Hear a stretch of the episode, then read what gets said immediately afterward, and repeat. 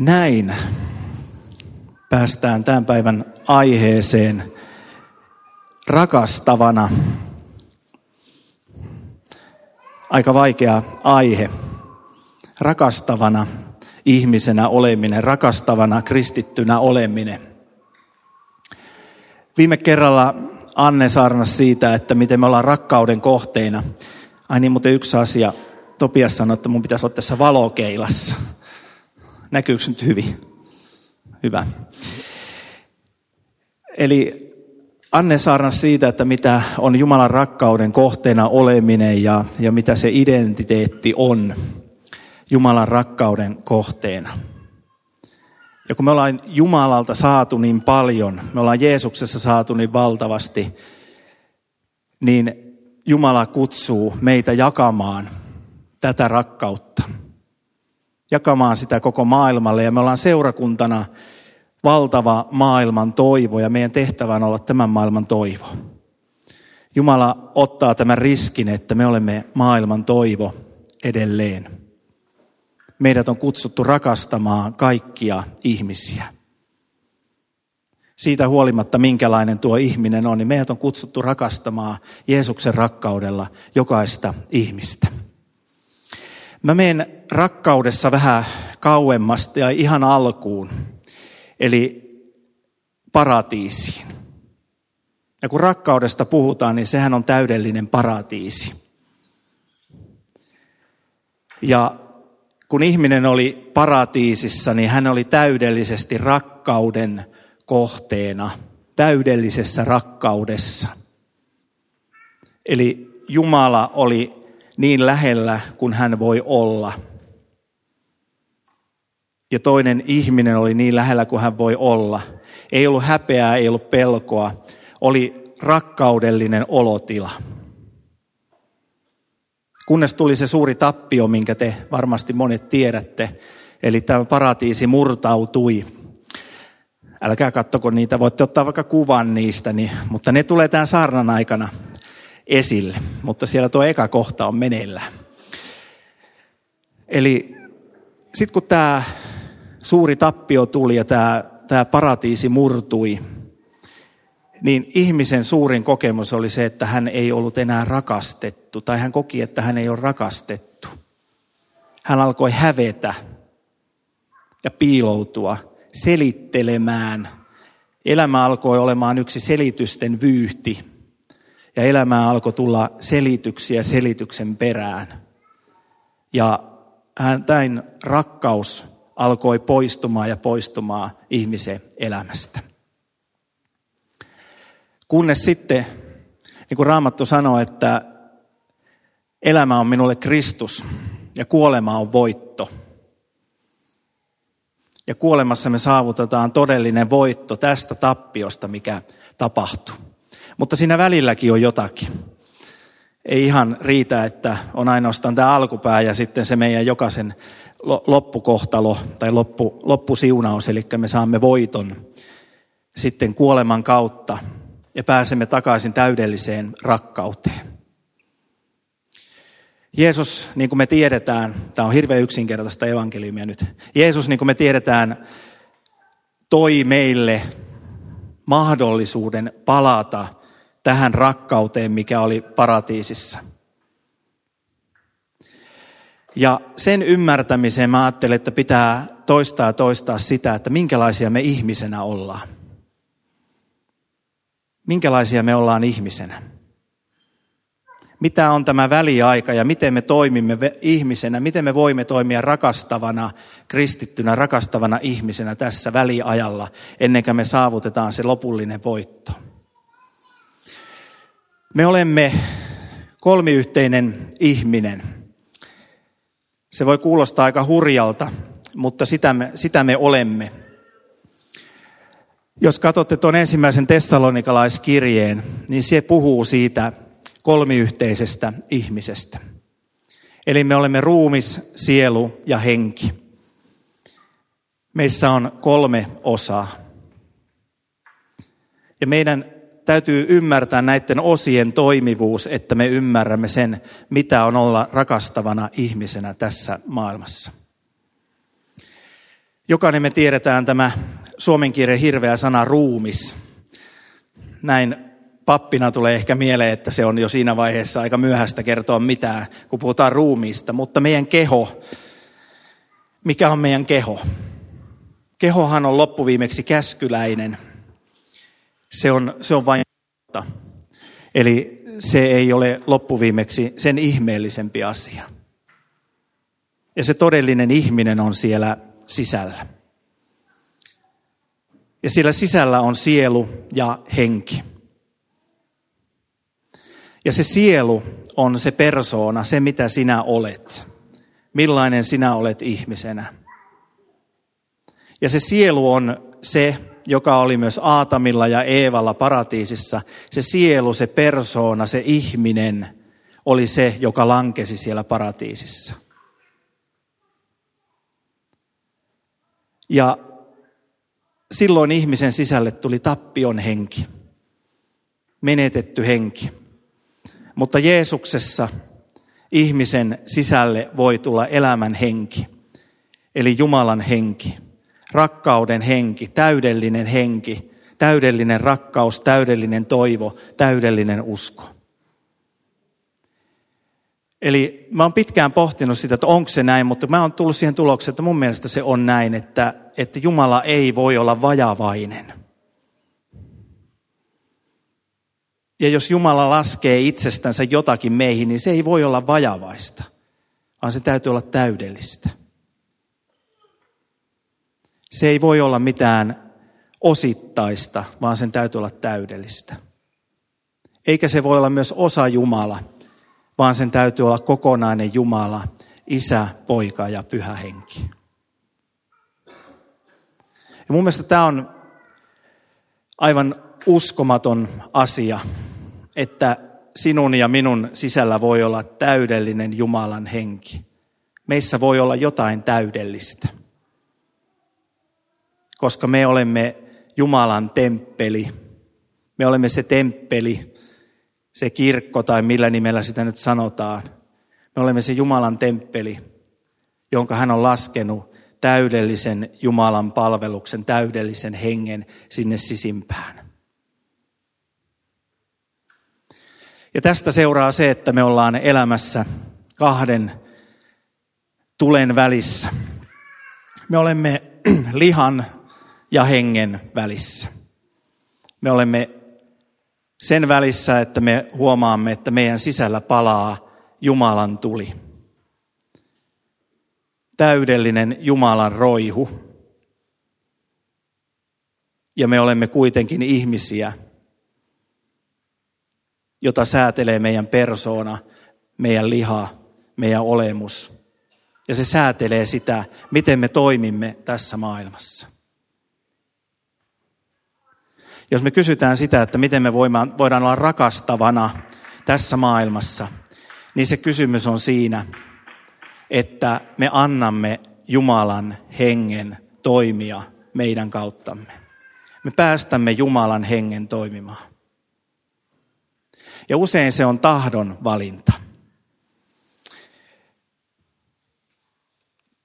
Te tuutte varmaan kuulemaan miljoona kertaa juttuja minun hurjista urheilusuorituksista.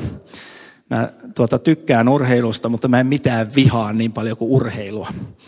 Ja, ja tuota, että tämä tomumaja jollakin lailla pysyisi kasassa, niin tuota, täytyy kuitenkin jotakin yrittää harrastaa. Ja nyt mä olen sitä mieltä vähän pohjoisemman kasvattina, että kyllä täällä etelässäkin voi hiihtää. Ja, ja tuota, Mä oon koittanut hiihtää ja, ja Jumala on yllättävän armollinen, se kuulee rukoukset. Naapurin ystävällinen papparainen ajo moottorikelkalla mulle oman ladun sillä, että se lähtee portailta. Eli, eli tuota, mä en voi niinku mitenkään väistää sitä, koska tuota, kaksi metriä portaalta lähtee latu. Ja mulla on tämmöinen kahden kilometrin lenkki siinä. Ja tuota, Mä oon sitä nyt hinkannut sitten jo 50 kilometriä tässä muutaman päivän aikana. Ja koska se aika, milloin sitä kerkee tekemään, on yleensä pimeällä. Niin mulla on sitten semmoinen ottalamppu, millä mä oon sitten siellä mennyt pitkin mettiä. Ja vaimo on sanonut, että toi kyllä näyttää tosi hullulta. että toi on ihan järjettömän näköistä, kun valo menee siellä pitkin peltoja, aina se palaa ja taas se menee ja mä kierrän sitä pientä rinkiä ympäri. Mutta mä oon päättänyt, että mä hiihdän. Ja usein meidän elämässä on niin, että meidän pitää tahtoa. Että Jumala on antanut meille vapaan tahdon.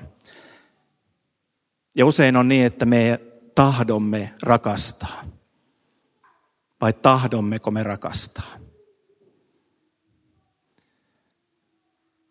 Joka on mennyt naimisiin ja rakastunut joskus ja, ja tuota, ihastunut. Sitähän sanotaan, että se pari vuotta kestää se kuherteluhetki. Ja, tuota, ja, ja se ihana ihastumisen ja rakastumisen hetki. Ja sitten astuu peliin se, kun mitä pappi kysyy, että tahdotko sinä? Ja Jeesuksen kanssa on ihan samalla lailla. Kun me tullaan uskoon, niin se on aivan ihanaa. Maailmassa ei ole mitään, kaikki lakoaa ja, ja tuota, se on ihan sama, mitä kuka sanoo. Mä oon niin ihastunut Jeesukseen. Sitten kun mennään pari vuotta, niin hiipii semmoinen niin sanottu aikuinen usko, joka sitten alkaa pikkuhiljaa nakertamaan. Ja sitten astuu peliin se, että tahdonko minä? Tahdonko minä uskoa? Tahdonko minä olla rakkautena tässä maailmassa? Ja silloin tulee nämä kalattalaiskirjeen kohdat, että me olemme edelleen vapautettuna Kristuksessa. Me olemme vapaita Kristuksessa. Meillä on vapaus rakastaa, mutta meillä taistelee nämä lihallinen mieli ja hengen mieli. Me jokainen tiedetään, että mitä on lihan teot. Ne on lueteltu siellä. Mä en rupea nyt sillä pappimaisesti sihauttelemaan niitä tästä, mitä ne on. Mutta me joudumme käymään tätä taistelua ja tekemään tahdonvalintoja elämässä, että me toimie, voimme toimia rakastavana ihmisenä. Ja siinä rakastavana ihmisenä toimimessa on se ihanuus, että kun me teemme tahdonvalinnan Jumalan puoleen, kilvoittelemme, elämme pyhityselämää, haluatteko lisää kaanaan kieltä, Eli annamme Jeesukselle enemmän tilaa meidän sydämessä. Annamme Jeesuksen vallata enemmän meidän sydämen. Ja lähdemme siitä lähtökohdasta eteenpäin, että Jeesus saa minussa enemmän tilaa. Niin me huomataan, että miten ihanaa se on. On ihanaa tehdä tahdon valinta Jeesuksen puoleen, koska se on se syvin asia, mikä meidän sydämessä on. Se on se syvin tahto, mikä meidän sydämessä on. Se on se syvin ilo, mikä meidän sydämessä on, että me saamme rakastaa Jeesusta. Meidän suurin ilo on se, että me näemme, että Jumalan valtakunta menestyy. Se on siellä sydämessä. Se on kristityn sydämessä niin syvällä. Mutta aika usein me joudutaan kaivamaan se esiin. Ja millä me se kaivetaan esiin? Jumalan sanalla, rukouksella, yhteydellä Jeesukseen, taistelulla, valinnoilla Jeesuksen puoleen. Ja sillä, että me pyydetään, että Jumala henki saa vaikuttaa meissä. Jumala henki tekee työtä meissä.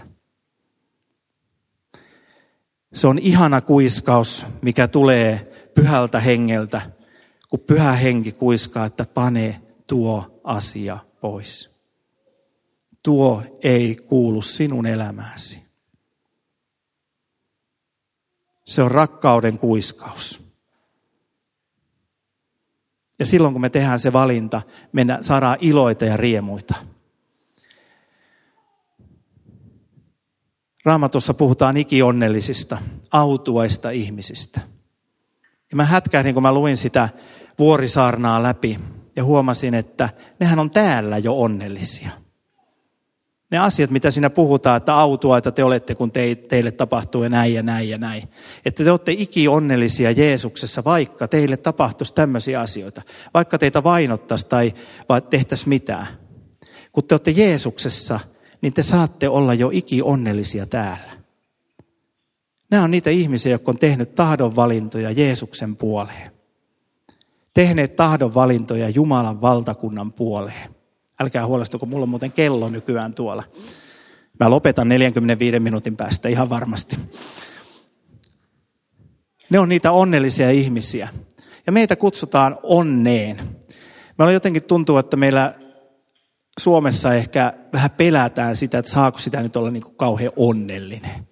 Saako sitä kristitty nyt olla onnellinen? Kun täällä murheen laaksossa me vaillamme, niin saako sitä olla onnellinen? Saa. Saa iloita ja saa olla onnellinen, jos on sitä, mistä iloita. Mutta saa toki olla murheellinenkin, jos on murhetta. Mutta saa olla onnellinen, saa iloita. Ja Jeesuksessa tämä ilo voi tulla täydelliseksi. Rakastavana ihmisenä oleminen on myös sitä, että me tehdään tahdonvalinta seurakunnan puoleen. Että se seurakunta, joka on meille se hengellinen koti, me tehdään rakastavia valintoja sen seurakunnan puoleen myös. Ja näin me nähdään, miten rakkaus lisääntyy, miten evankeliumi leviää. Eli evankeliumin levittäminen onkin loppuviimeksi rakkauden valintojen tekemistä. Jos me annamme itselle luvan, annamme Jumalalle luvan tehdä meistä rakastavia ihmisiä, pehmittää meitä henkensä kautta. Jos me annamme Jumalalle oikeuden kutsua meidät palvelemaan seurakunnassa, tekemään työtä Jumalan valtakunnan hyväksi, me saadaan nähdä jotakin ihmeellistä. Mutta koska Jumala on vapauden Jumala, hän ei pakota ketään ihmistä. Mutta hän kutsuu tähän rakkauteen. Ja hän kutsuu sen tähden, että hän haluaisi palauttaa sinun elämäsi sellaiseksi, miksi hän on sen luonut. Tehdä sinun elämästä sellaisen, millaiseksi hän on sen luonut. Hyvä saarna pannaan heti käytäntöön. Ei jäädä muhittamaan viikoksi ja todeta, että no, huh, meni ohi. Ei tarvinnut tehdä mitään. Mä oon ällöttävä ja inhottava pappi ja vaativa ihminen ja me pannaan se käytäntöön.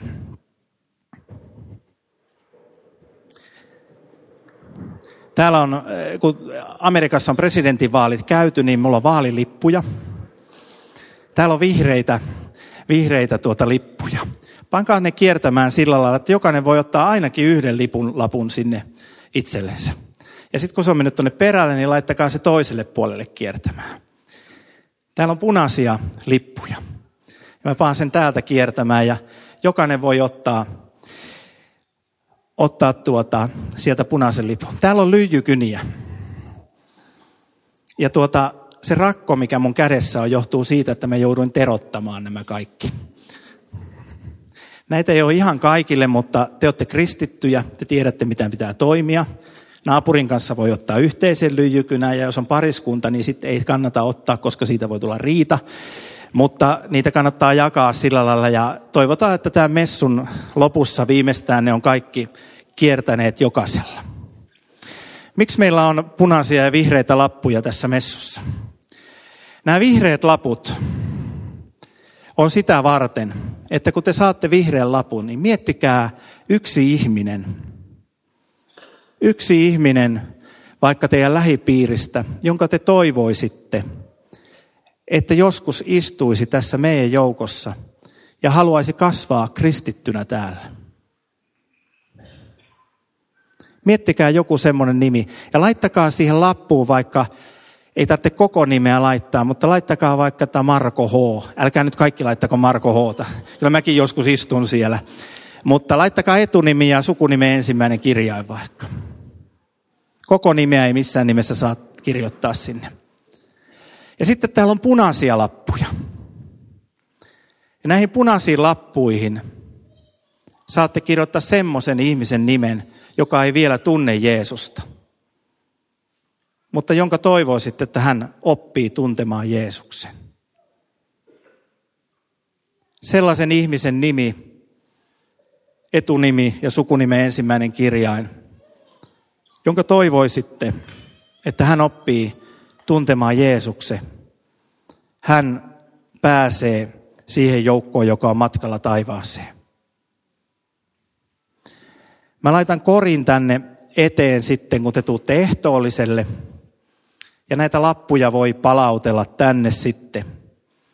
Ja sitten mä teen näistä lapuista semmoisen tuota kauniin Word-dokumentin. Ja tuota, nämä laput on sellaisia, millä mä toivon, että me voitaisiin jokainen sitoutua rukoilemaan tänä vuonna. Että nämä ihmiset olisi erityisiä rakkauden kohteita. Nämä ihmiset olisi sellaisia ihmisiä, jonka puolesta me rukoillaan messuissa, eri ryhmissä, eri tilanteissa, joukkona. Ja pannaan tämä rakkaus käytäntöön.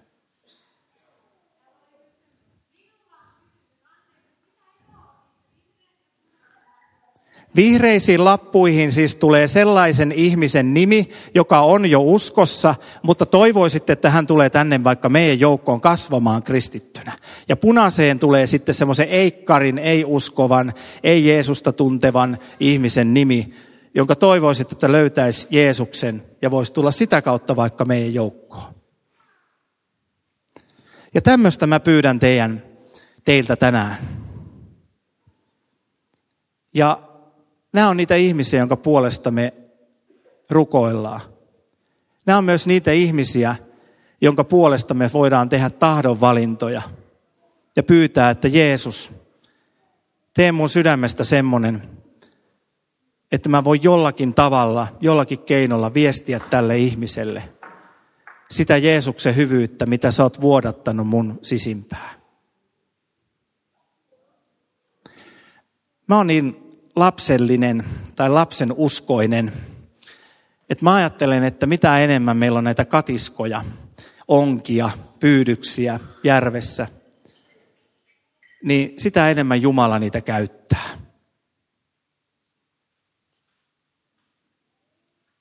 Ja meille verkostona ja seurakuntana yksi tärkein asia tänä vuonna on se, että me emme muhi täällä omassa porukassa – vaan me oikeasti voisimme kutsua, oikeasti viedä Jeesusta eteenpäin.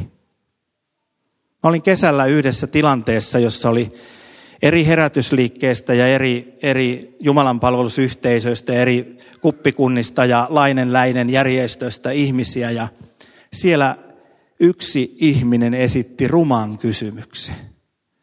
Että kertokaapas nyt rehellisesti, että onko kukaan tullut uskoon viimeisen vuoden aikana. Tuli kahvipöytään kiire porukalla äkkiä. Ja se ei voi olla täällä niin. Koska Jumalan rakkaus, meidän onnemme, meidän ilomme, meidän elämän parasta on se, että me laitetaan rakkaus likoon. Tehdään valintoja Jumalan puoleen. Annetaan Jumalan pyhä hengen vaikuttaa. Ja uskotaan siihen, että Jumala tekee työtänsä. Ja tämäkin porukka voi moninkertaistua. Mä en halua, että niistä tulee nyt verkostolaisia. Tai haluamme sitä. Ai niin, täällä maksetaan muuten palkka mulle. Haluamme sitä. Mutta mä haluan, että niistä tulee Jeesukseen uskovia ihmisiä. Niistä tulee ihmisiä, jotka saa palaa Jeesukselle, jotka saa viedä evankeliumia eteenpäin. Ja mä haluan, että ne ihmiset, jonka nimen te kirjoitatte, ne on ihmisiä, jotka löytää yhteyden seurakuntaa ja voi ihan oikeasti lähteä rakastamaan ja rakentamaan Jumalan valtakuntaa. Tälläkin alueella on valtava määrä ihmisiä, jotka ovat yksin kotona kristittyinä, pohtivat sitä, mihin minä voisin mennä. Tässä on meille vähän työsarkaa. Rukoillaan. Rakas Jeesus, kiitos siitä, että me saadaan kirjoittaa näitä ihmisten nimiä tänään lappuun. Kiitos siitä, että sä oot syvimmiltään luonut meistä rakastavia ihmisiä. Me syvimmillään iloitaan ja nautitaan siitä, että me saadaan rakastaa toisia ihmisiä Jeesus sinulle. Me iloitaan siitä, että sinun valtakuntasi saa menestyä. Ja Herra, me huudetaan tänään, että tulkoon sinun valtakuntasi.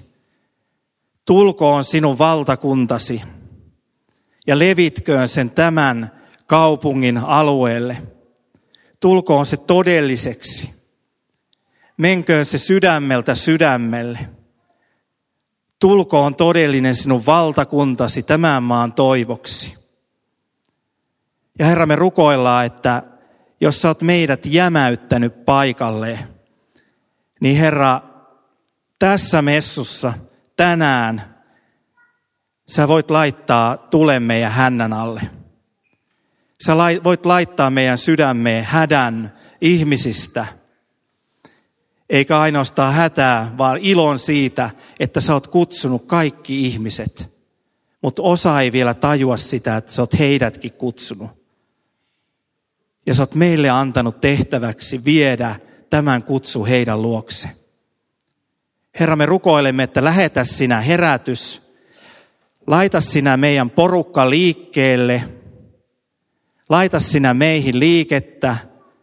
Anna sinä meidän jaloille vauhtia, meidän suulle puhumisen taitoa ja anna ennen kaikkea meille sydäntä.